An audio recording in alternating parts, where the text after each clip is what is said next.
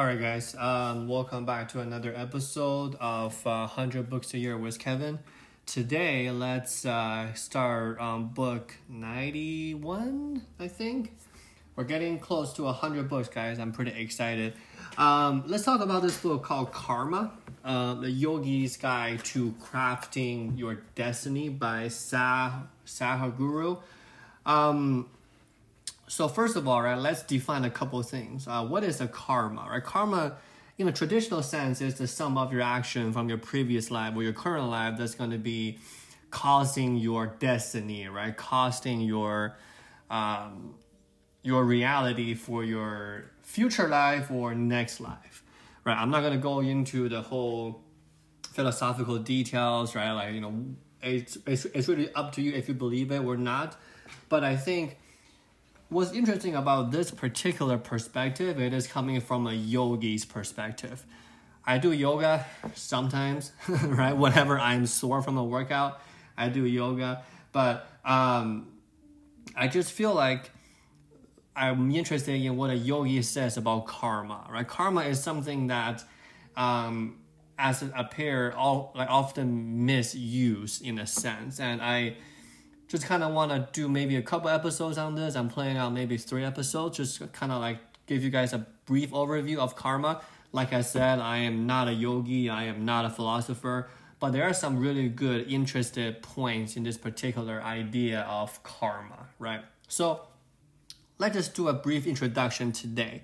Um, so karma, according to the author, is not really a poetic subject, right? It is a really like a complex domain um, it's it's really from from a uh, from the author's perspective, right? It is really something that is not from a, a scholarly perspective, but you know, coming from a perceptions, right? From from from his experiencing with, um, you know, um, in a sense, um, meditating, right? Practicing yoga, you know, have the sense of a stillness this is his perception on karma. And I don't really think there is a quote unquote authoritative view on karma, right? Um, so this whole book or, or this whole entire podcast series it talks about is a perceptual knowledge in the sense of the way of a yogi right how how does a yogi think and the conceptual knowledge is really weight of the academics, but the perceptual knowledge is something that the yogi is here trying to pass along. So let's start here, right? So whether if you consider yourself as a quote unquote a spiritual seeker is really not relevant in, in this case, but um, a spiritual seeker usually want to shed their karma, right? What do we mean by that?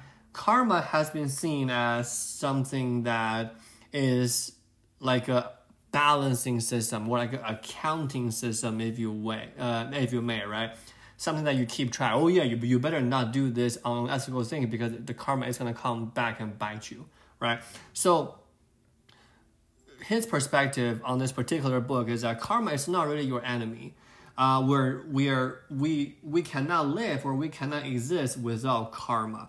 But in the meantime, karma can really become wounding and deeply, you know, like hurting if we don't learn how to handle it.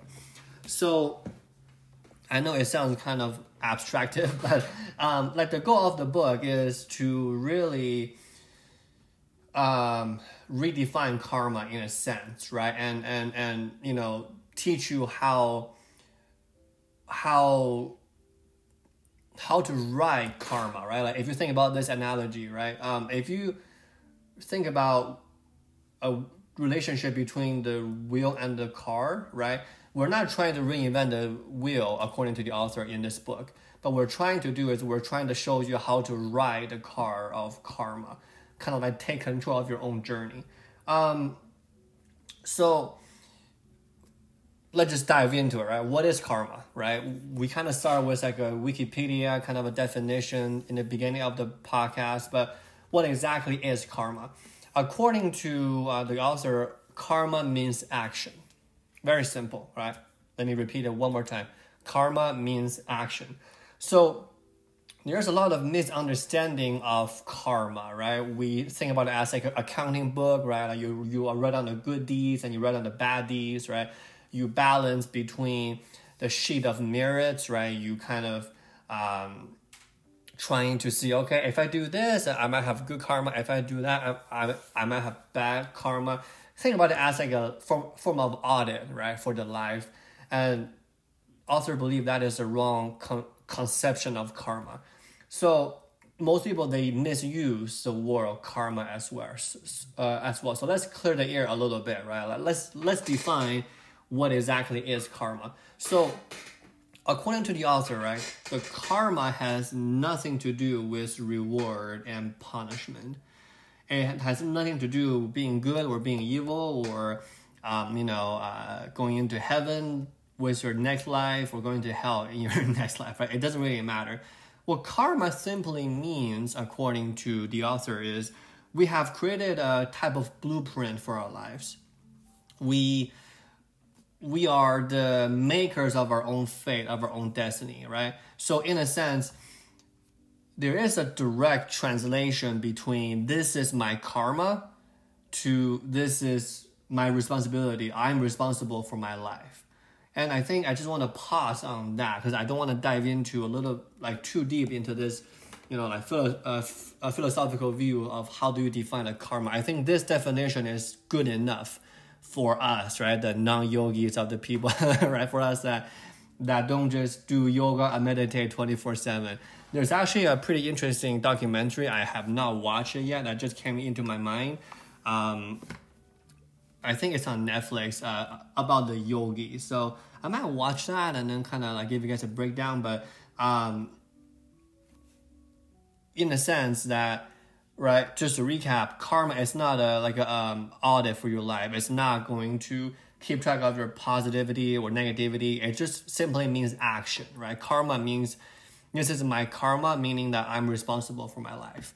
And I think we will pause there and uh, let you ponder it for a little bit and then tomorrow we're gonna kind of break into a little bit of like a karmic cycle and what is his view on this whole entire situation of a, you know, like the relationship between good and bad and all that stuff. So uh, today we're gonna do a quick podcast. We're gonna end right here. Think about karma. Think about the definition of karma, and then tomorrow we're gonna come back. All right. Thank you guys.